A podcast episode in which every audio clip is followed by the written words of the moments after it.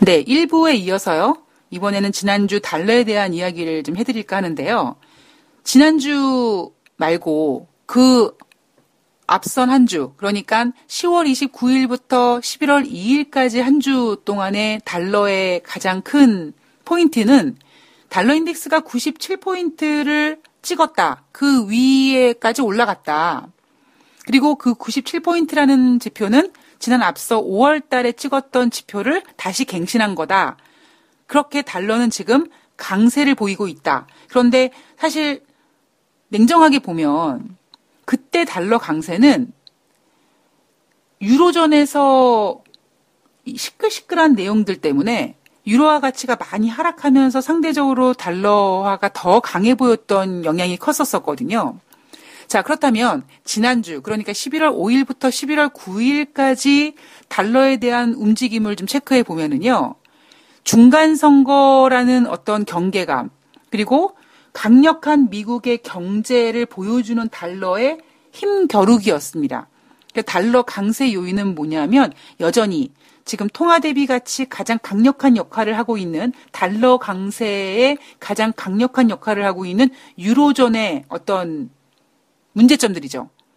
유로존의 경제 성장 전망 악화된다는 점, 그에 따라서 유로화 가치가 하락한다는 점, 그리고 더 세부적으로 우리가 지난주에는 중간 선거라든가 아니면 FOMC 회의 때문에 그것만 생각하느라고 머리가 아파서 다른 것까지는 여유가 없었으나 여전히 독일의 정치적인 불안감, 영국의 브렉시트 관련된 내용도 있었고요. 또 이탈리아 문제도 있고요. 이탈리아뿐만이겠습니까?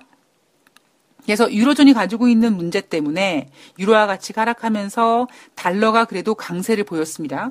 특히 FOMC에서 미국의 경제가 강력하다라고 얘기하면서 추가적인 금리 인상을 시사하면서 주후반으로 갈수록 달러는 예, 좀 강세 유지를 보였죠. 중간 선거에 대한 경계감을 이겨내고 강력한 미국의 경제를 보여주기 위해서 상승을 했으나 지난주 금요일 11월 9일 달러 인덱스는 97포인트를 회복하지 못했습니다. 그러니까 지난주는요, 뭐 달러가 약세였다라기보다는 제 개인적인 생각으로는 그 앞선 한 주에 달러 인덱스가 97포인트까지 갔으니까 아유, 너무 많이 올라가 있다, 아이가. 좀 쉬어가자. 아, 지난 5월 달에 찍었던 97포인트를 찍기 위해서 얼마나 그냥, 응? 열심히 달려왔겠습니까? 그러니까 한 주 좀 느긋하게 좀 쉬다 가자. 약간 그런 97포인트 이후에 좀 조정을 보였던 한 주라고 전 평가를 했고요. 그리고 그렇다면 이번 주에는 예, 상황이 또 달라질 가능성이 있겠죠. 그리고 FOMC에서 11월달 금리 동결하고 12월달 금리 인상을 시사하면서 미국 경제가 강력하다고 했으니까 아 12월달에 미국이 금리 인상을 하겠구나. 이미 그게 선반영돼서 미국은 지금 시중 금리가 올라가기 시작했고 그렇다면 투자자 입장에서는 아유 금이 매력적이긴 한데 그래도 이자 많이 준다는데 이자가 받는 은행으로 가자. 그래서 어떤 투자 금액이 몰리는 어떤 힘의 균형에 맞춰서 금보다는 달러가 조금 더 투자 매력이 빛났던 한 주였습니다.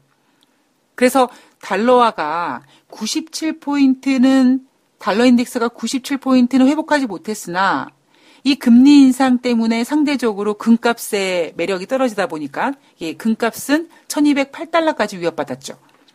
자, 이번 주에 11월 12일부터 16일까지 한 주 동안 달러 움직임에 있어서 가장 큰 이슈는 뭘까? 저는 물론 뭐 뒷부분에서 정치적인 이야기도 하겠지만 그것보다는 당장 11월 13일 이탈리아 예산안 제출을 앞두고 유로존의 불안감이 유로화 가치를 떨어뜨릴 가능성이 높아서 이번 주에는 달러 인덱스 97포인트를 회복하지 않겠는가. 거기 여기다가, 예, 여기다가 지금 미국의 금리 인상 기조까지 더했으니까 달리는 말에 달리는 달러에다가 날개를 달아준 꼴 아니겠느냐 이번 주에는 뭐 다음 그 다음 주 그 다음 주에 다시 그, 그 날개를 뭐 부러뜨려 버리든지 뭐 그건 그때 가서 얘기하고요. 최소한 이번 주에는 이탈리아 예산안 제출에 관련돼서 유로화 가치의 어떤 불안한 유로존의 불안한 움직임 때문에 유로화 가치 하락, 거기에다가 FOMC의 금리 인상 시사 이 부분이 같이 맞물려서 달러 인덱스 97포인트로 회복시키지 않을까라고 보고 있고요. 또 하나 제가 지금 보고 있는 포인트는 지난주 11월 9일 금요일 날 뉴욕 증시가 하락했거든요. 그 하락한 이유는 뭐냐면 뭐 중간 선거 이후의 문제점이었습니까? 아니면 FOMC에서 뭐 금리 인상을 한다 그랬는데 제롬 연준 파월 제 또라이 아니야? 지금 미국 주택 시장이 이렇게 지금 부진하고 있는데 금리를 올리겠대? 어떻게 우리가 저런 연준 의장을 안 쳤지? 이런 불안감 때문에 뉴욕 증시가 하락했습니까? 아니에요. 지난주 11월 9일 날 뉴욕 증시가 하락한 이유는 오직 뭐 때문에 글로벌 경제 성장률 둔화 우려감 때문입니다. 그리고 그 둔화 우려감이 불거졌던 이유는 뭐 때문이다? 유가 하락 때문이었거든요. 자, 그 얘기는 만약에 이번 주 한 주에도 아마 미국 주식 시장은요, 글로벌 경제 성장률 둔화라는 숙제를 가지고 거기에 아마 많이, 어, 시험을 당할 가능성이 높거든요. 그랬을 때 달러는 그렇다면 미국 경제 자신감으로 상승 중이라고 했으니까 혹시 만약에 야 생각해 보면 말이지 글로벌 경제 성장률이 둔화되면 아니 미국 쟤네는 좋을 수 있겠어? 결국 미국도 경제가 안 좋을 거야라고 또 이런 평가가 나와 버리면 그 영향으로 미국 증시가 하락할 수 있겠죠. 그 영향으로 달러가 약세화될 수 있겠죠. 그랬을 때 과연 달러 가치는 뭐로 버틸까라고 했을 때 오히려 세계 경제 성장률 둔화라는 뜻은 어찌 보면 어 그래? 세계 경제가 둔화돼? 그럼 안전자산에 투자해야겠네. 엔화에 돈이 몰릴 거고요. 금값에 돈이 몰리겠죠. 그리고 또 하나 달러도 안전자산입니다.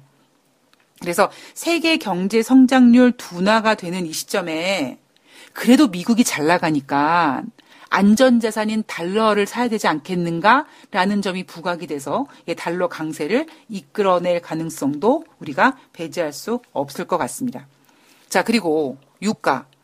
이번 주 자료를 여러분들께서 받아보시면은요, 유가의 상승 요인이 딱 한 가지인데, 그것도 저는 물음표를 달아놨거든요. 그러니까 제가 물음표를 달아놓는다는 얘기는 뭐냐면 그닥, 예, 그닥이에요, 그닥. 음. 그 얘기는 지금 유가 시장에서 거의 상승 요인이 전멸해 버렸습니다.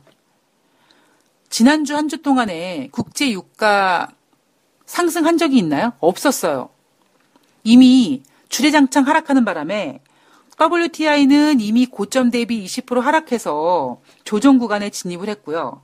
브렌트유도 이제 고점 대비 19% 하락해서 이제 조금만 더 빠지면은 WTI와의 같이 조정 구간에 진입하게 됩니다. 지난 한 주 동안에 유가가 상승한 적이 없었어요. 그나마 시장에서 주간 원유 재고량 뭐 이것도 안 먹혀요. 그 그나마 내놓은 카드 유가 상승을 좀 만들기 위해서 지금은 유가 상승이 아니라 추락하는 유가의 날개를 좀 달아주기 위해서 나왔던 이야기가 뭐냐면 바로 오펙의 감산론이 기대감인데 제가 봤을 때는 전 이것도 쉽지 않을 거라고 보고 있거든요. 왜 오펙에서 감산 논의가 쉽지 않겠는가? 자, 국제유가 하락 요인을 보면은요. 11월 4일부터 부활된 미국의 이란 제재가 복원이 됐음에도 불구하고 미국이 우리나라를 비롯해서 8개국을 예외시키면서 이란을 제재함으로써 생겨날 생산 공급 우려감 차질 그 문제가 없어졌어요. 그리고 왜 시장에서는 그렇게 크게 부각시키지 않는지 모르겠습니다만, 예, 지난주 사우디, 지난번 10월 달에 사우디와 미국과의 그 언론인이 터키에서 살해당하고 그때쯤 됐을 때 사우디가 분명히 11월 1일부터 하루에 130만 배럴씩 증가하기로 했고 그 130만 배럴은 이란을 제재했을 때 생길 수 있는 공급량을 상쇄시킬 수 있다. 이 문제가 분명히 있었거든요. 자, 그리고 또 미국 에너지 정보청에서 발표한 내용을 보면 이미 지금 미국은요, 제1위 산유국으로 등극을 했습니다. 그런데 이 기세를 몰아서 2019년 내년에 미국의 원유 생산량이 기존에 전망했던 것보다 2.6%더 생산할 거야 라고 상향 조정했습니다. 마치 미국은 지금 고삐 풀린 망아지처럼 막 생산을 해대고 있고요. 이게 미친 거 아니야? 진짜?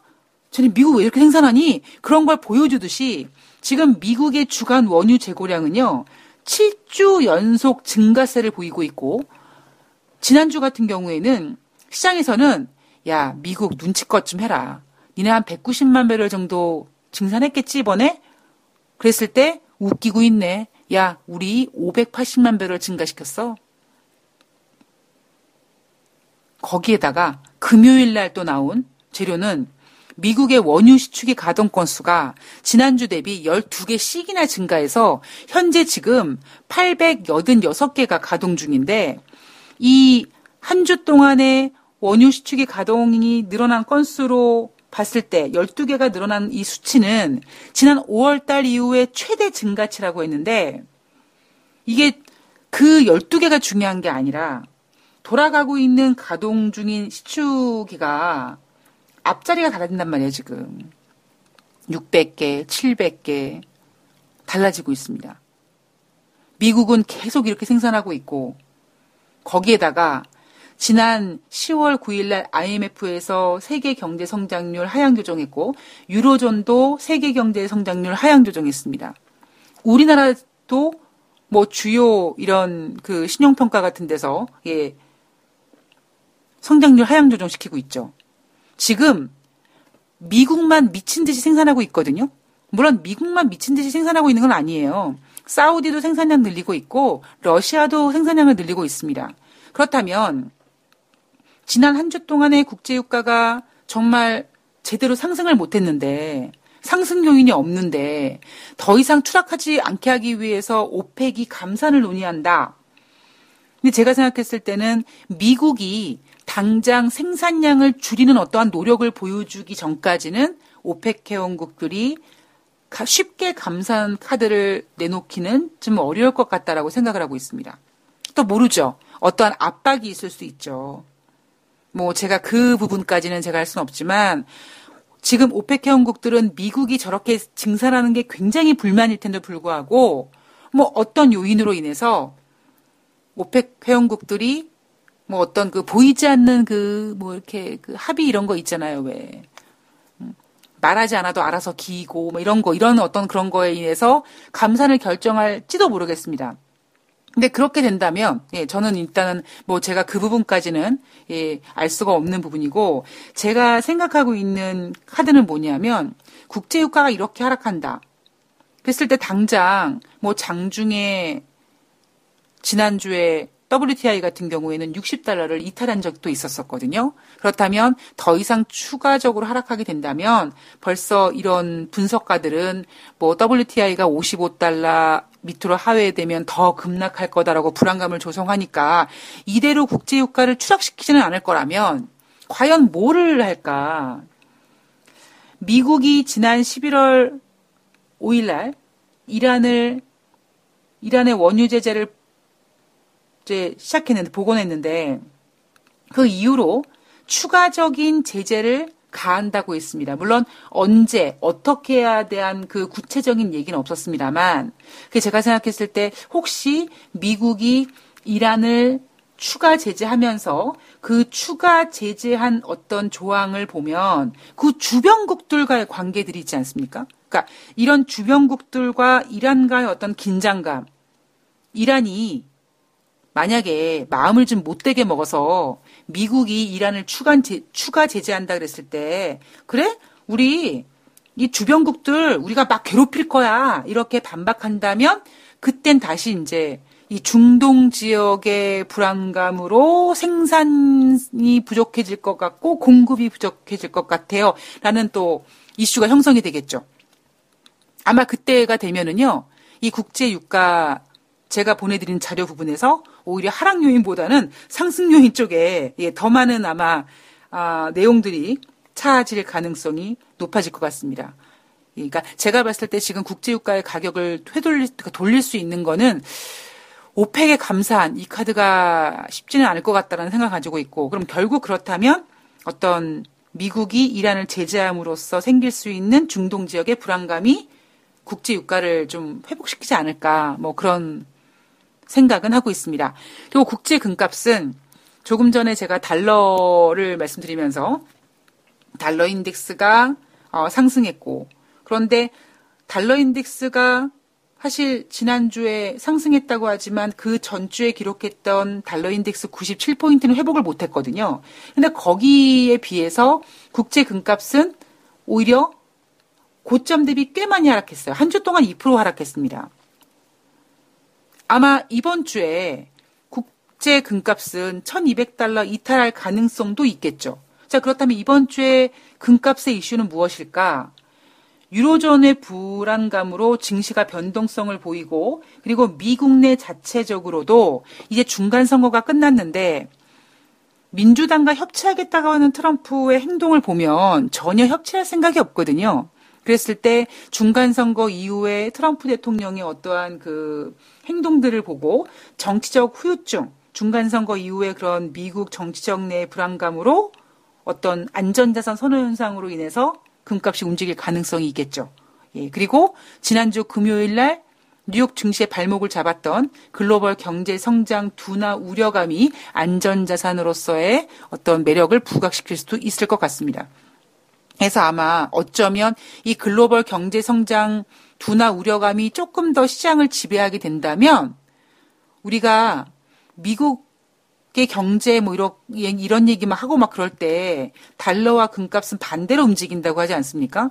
근데 만약에 글로벌 경제 성장 둔화 우려감이 증시를 지배한다면 달러도 강세, 금값도 강세. 그때는 둘이 손잡고 우리 안전자산이야라고 예, 동반 상승할 가능성도 배제할 수가 없을 것 같습니다.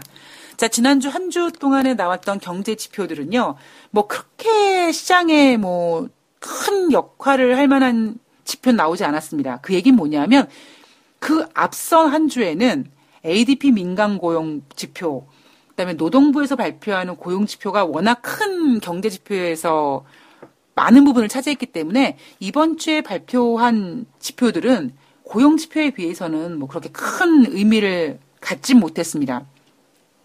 먼저 9월달 채용 공고는요, 8월달 730만 명에서 700만 명으로 30만 명 감소했습니다. 그리고 8월달 채용 공고가 제가 조금 전에 730만 명이라고 했는데 기존에는 710만 명이었는데 20만 명 사양 조정된 수치입니다.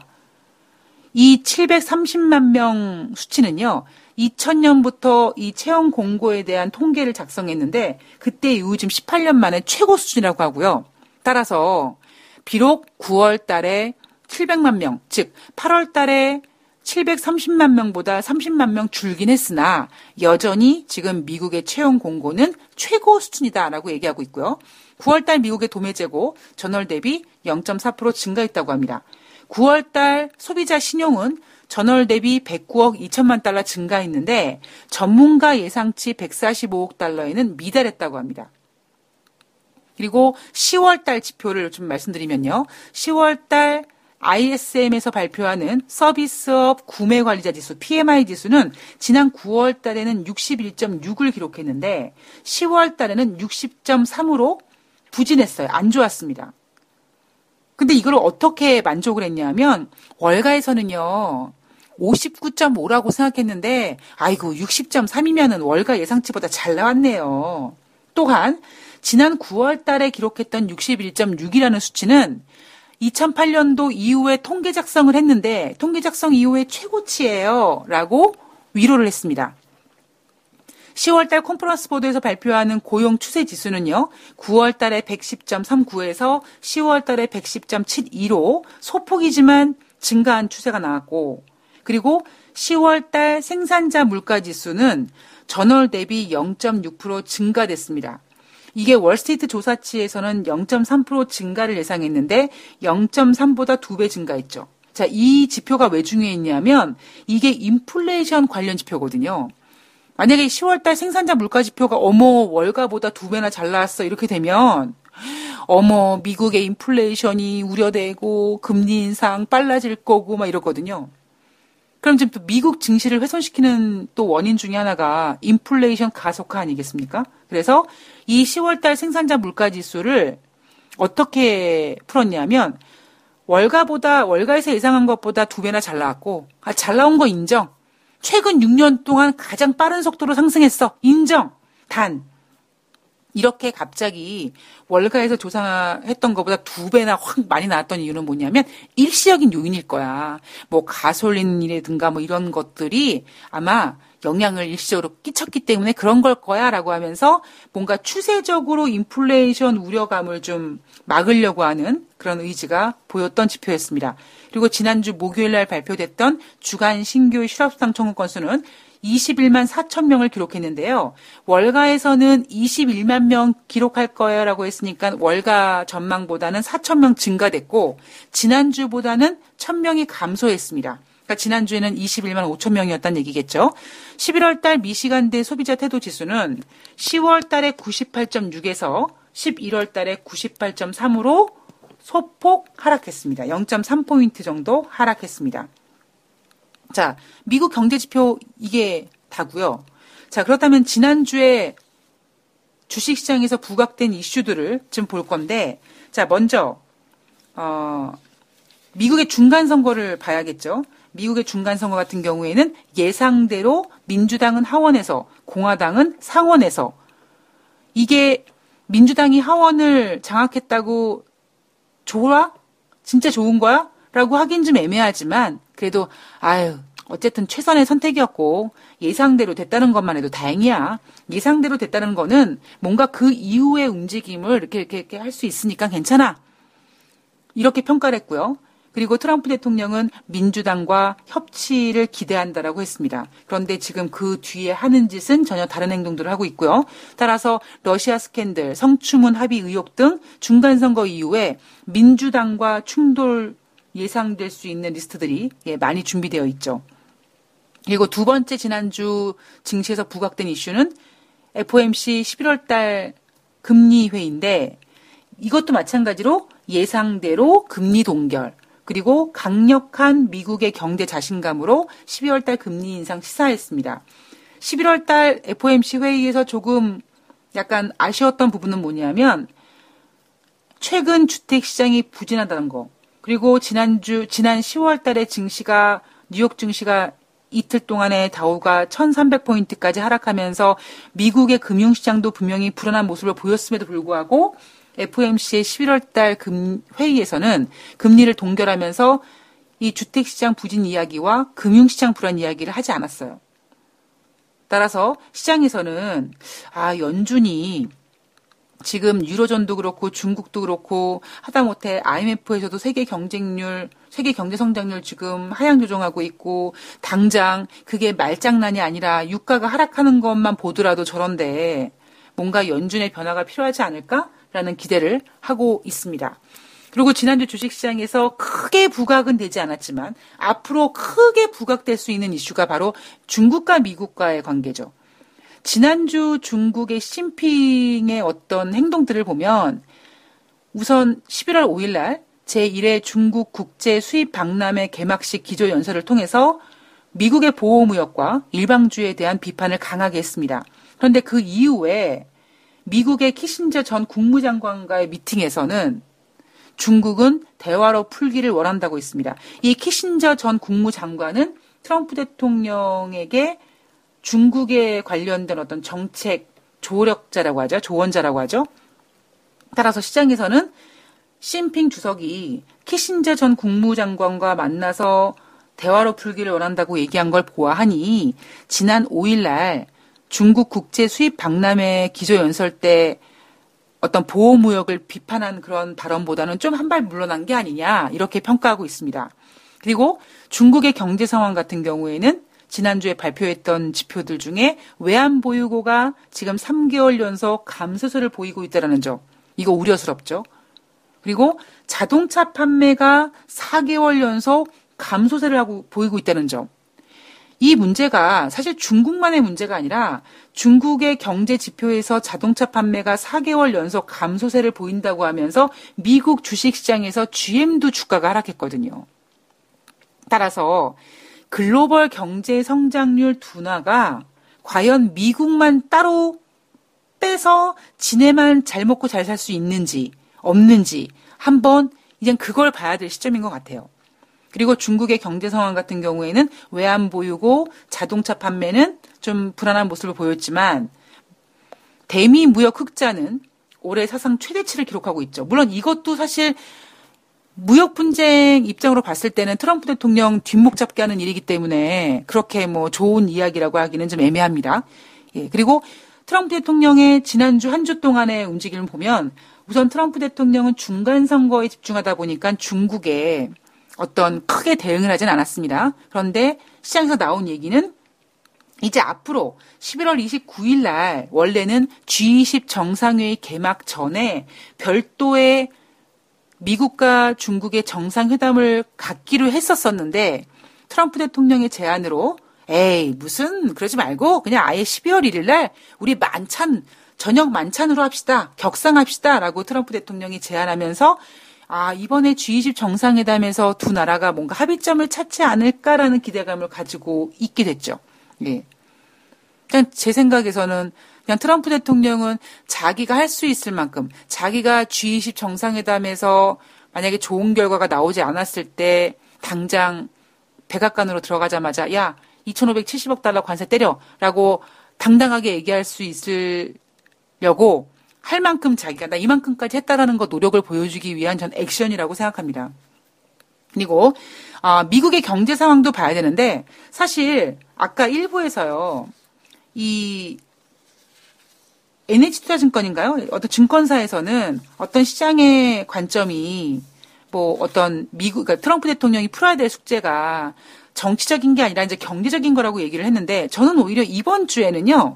미국 같은 경우에는 경제적인 것보다는 정치적으로 더 중요한 시점이 아닌가 싶습니다. 물론 그 얘기는 트럼프 대통령이 재선을 하기 위해서 뭔가 부양책을 더 내놔야 되고 그런 관점으로 봤을 때는 뭐 경제와 경제라는 숙제를 풀어야 되겠지만 당장 지금 하원을 민주당한테 뺏겼던 부분에 있어서 초반에 기싸움이 좀 필요하거든요. 그래서 오히려 저는 이번에 이번 주에는 트럼프 대통령이 어, 중간 선거 이후에 정치적으로 조금 더 음, 좀 이렇게 집중하지 않을까. 그래서 제가 이번에 여러분들께 보내드리는 자료에서는 중간 선거 이후에 예, 도널드 트럼프 대통령의 숙제라고 제목을 달아놓고 우리 트럼프가 더 못되졌어요. 라고 소제목을 붙였습니다. 첫 번째 뭐랄까. 이미 지난주부터 시작하게 했던 사생활 정리하기. 예. 러시아 스캔들 관련돼서 로버트 뮬러 특별검사 처리하기. 어떻게? 로버트 뮬러 검사의 저격수인 매슈 변호사를 법무장관 대행으로 임명해 놓고 후임 법무장관 언제 뽑아요? 그랬을 때 아예 서두르지 않을 거예요. 이 얘기는 결국 매슈 변호사한테 로버트 뮬러 처리해라 라고 명령한 거와 다를 게 뭐가 있겠는가 라고 전 생각하고 있고요. 또 하나 성추문 입막음 위한 합의금 지시 끝까지 부인하기. 지난주에 뭐 언론 보도에 따르면 뭐 전화통화 미팅 등 증거 자료를 보면 그 합의금 지시에 트럼프 대통령이 굉장히 깊게 연관되어 있다. 그런 증거를 확보했다라고 해서 아마 민주당이 하원을 장악했기 때문에 분명히 민주당에서 이 이야기를 끝낼 겁니다. 그랬을 때 아마 이번 주에 지난주부터 불거진 이 러시아 스캔들 성추문 입막음 관련된 합의금 지시 이 문제랑 또 계속 뭔가 쉴드 치기 작업을 할 거고요. 그리고 또 트럼프 대통령이 해야 될 숙제, 다른 나라한테 시비 걸기. 지금 나올 수 있는 가능성이 언제라고 어떻게라고는 얘기하지 않았지만 이란에 대한 추가 제재 가능하죠. 그리고 지난주에 이 미국으로 넘어오는 이 이민자들 캐러밴 전면 차단 위해서 포고문 서명했습니다. 이것도 물론 의회와 충돌하겠죠. 그리고 중국과 미국의 무역 전쟁 해야죠. 그래서 G20 정상회의를 앞두고 물론 12월 1일 날 저녁 만찬으로 격상해서 심핑과 좋은 대화를 나눈다고 하지만 그 전에 이 트럼프 스타일의 어떠한 그 기싸움 하지 않겠는가 그런 부분이 이번 주에 예상이 됩니다. 그리고 뭐 이거는 계속 풀어야 될 숙제이지만 민주당과 싸우기. 중산층 개인소득세 세율 10% 인하 방안, 예, 10월 말에 발표했는데, 이거 민주당과 부딪힐 가능성이 있고요. 그리고 민주당에서, 아니, 이유는 정통적 우방국인데 왜 EU한테 무역 관세를 부과해? 왜 WTO를 탈퇴하려 그래? 이런 부분에 있어서 민주당과 부딪힐 가능성이 있겠죠. 그리고 2020년 재선 준비하기. 대대적인 개각을 통해서 백악관을 트럼프 사람들로 꽉 채우고 그리고 지난주에 제가 아마존 주가가 6.9% 상승했는데 거기에 대한 이유로 트럼프 대통령의 공약이자 지난 중간 선거에 투표한 많은 유권자들이 원했던 게 뭐냐면 바로 약값 인하였다. 근데 트럼프 대통령은 약값 인하를 지시했으나 지금 시장에서 트럼프 대통령대로 트럼프 대통령이 원하는 대로 되지 않고 있다. 그렇다면 결국 뭔가 온라인 마켓을 통해서 거대 공룡인 아마존과 손잡고 다른 나라에서 싼 약 막 수입하고 그다음에 이 온라인으로 유통하면서 막 약값 인하하면서 자기의 공약을 지키면서 재선을 준비하지 않을까. 뭔가 그러한 준비 작업을 막 펼치지 않을까. 그래서 이번 주 트럼프 대통령의 그러니까 이번 주 숙제는 아니죠, 사실. 그죠? 앞으로 해야 될 숙제겠지만 사생활 정리하기, 다른 나라한테 시비 걸기, 민주당과 싸우기, 재선 준비하기. 예. 제가 이거 자료 준비하면서 어떤 생각이 있냐면 트럼프 대통령, 그러니까 제가 마치 어, 과외 선생님 같고요. 트럼프 대통령이 저한테 수업받는 초딩 같은 거죠. 너 이거 해야 돼. 너 이거 해야 돼. 물론 해야 돼가 아니라, 예. 너 이거 할 거지? 너 이거 할 거지? 이렇게 적어주는 것처럼, 예, 그런 유치한 생각을 한번 해봤습니다. 자, 이제 지난주 주식 시장을 다 돌아봤고요. 이번 주가 중요한데, 이번 주에 과연 무엇이 있느냐. 물론, 제가 체크하진 않았지만, 유로존에 대한 문제도 있었습니다. 뭐, 독일 메르켈 총리의 대연정 유지 발언이 있었으나, 12월 달 이후에 메르켈 총리가 사퇴될 것다라는 것도 예상도 있었고, 그 다음에 BBC에서 정부 브렉시트 협상 계획 관련된 문서를 입수했다. 근데 11월 말에 브렉시트 협상 끝낼 것 같다. 그런 계획이 있다더라. 그 내용에 대해서 영국이 영국 정부가 전면 부인했죠. 그런데 제가 오늘은 예, 유로존의 이야기는 뺐습니다. 왜냐하면 어차피 이번 주에 나오거든요. 예. 자, 이번 주, 오늘부터 시작되는 11월 12일부터 11월 16일까지 한 주 동안의 증시에서 부각될 이슈가 뭐가 있을까? 저는 이번 주 키워드를요, 소비에 대한 기대와 경기 둔화라는 이 두 녀석이 이제 링에 올라와서 빰, 빠밤빰 해서 1라운드 격돌이라고 잡았습니다. 첫 번째는 뭐냐면 여러분들 기억하실지 모르겠습니다만, 아, 10월 달에 뉴욕 증시가 막 그렇게 막 무너지기 전에 삼성전자가 막 기대감이 있었을 때 미국은 연말까지 주식시장을 뭘로 부양시키려 그랬다? 소비로 부양시키려 그랬다. 그래서 10월 말에 할로윈데이, 11월 달에 블랙 프라이데이, 12월 달에 크리스마스 산타랠리 요거였거든요. 그리고 우리나라 주식시장은 연말까지 뭐에 기대했냐면 삼성전자 실적, 3분기 괜찮아. 4분기 더 좋을 거야. 우리나라는 삼성전자 주가, 미국은 소비 시즌 이 두 가지 기대감을 가지고 연말까지 주식을 고를 외쳤었는데 지금 10월 달에 증시 한번 폭탄 맞고 우리나라 주식 시장은 삼성전자 얘기 못 하고 있어요. 자, 그런데 미국은 하겠죠. 미국은 소비 시즌 얘기할 겁니다. 특히 중국판 블랙 프라이데이라고 불리우는 예, 광군절 11월 11일 날 열렸을 때 과연 11월 11일 날 중국이 얼만큼 알리바바가 얼만큼 매출의 신기록을 또 갱신했는지 물론 지금 경제 성장률 둔화라는 소비가 둔화되고 있다는 거를 좀 유동성이 회수되고 있다는 거를 좀 인정한다면 그 기록이 기록에 대한 눈높이는 조금 낮춰야겠죠. 그러나 그래도 주식 시장을 부양시킬 수 있는 거는 소비거든요. 왜? 미국이나 중국이나 일단 머릿수가 많기 때문에 아, 많이 팔리면 많이 만들면 되고, 많이 만드는데 재료가 부족하면 다른 데서 사오면 되고, 이러면서 무역이 되는 거고, 소비가 되는 거고, 생산이 되는 거니까, 중국과 미국의 소비는 굉장히 중요한 지표가 될 수밖에 없거든요. 따라서 11월 11일 일, 11일 중국의 광군절 이후에 기록을 확인하고 그 광군절의 뜨거운 어떠한 반응이 고스란히 11월 23일 미국의 블랙 프라이데이로 바통을 잇게 될 겁니다. 그리고 이번 주에는요, 이 두 나라가 소비에 관련된 지표가 발표되거든요. 14일 날 미국의 소비자 물가 지수, 15일 날 미국의 소매 판매가 발표가 됩니다. 그리고 중국은 14일 날 10월 달 소매 판매가 발표가 됩니다.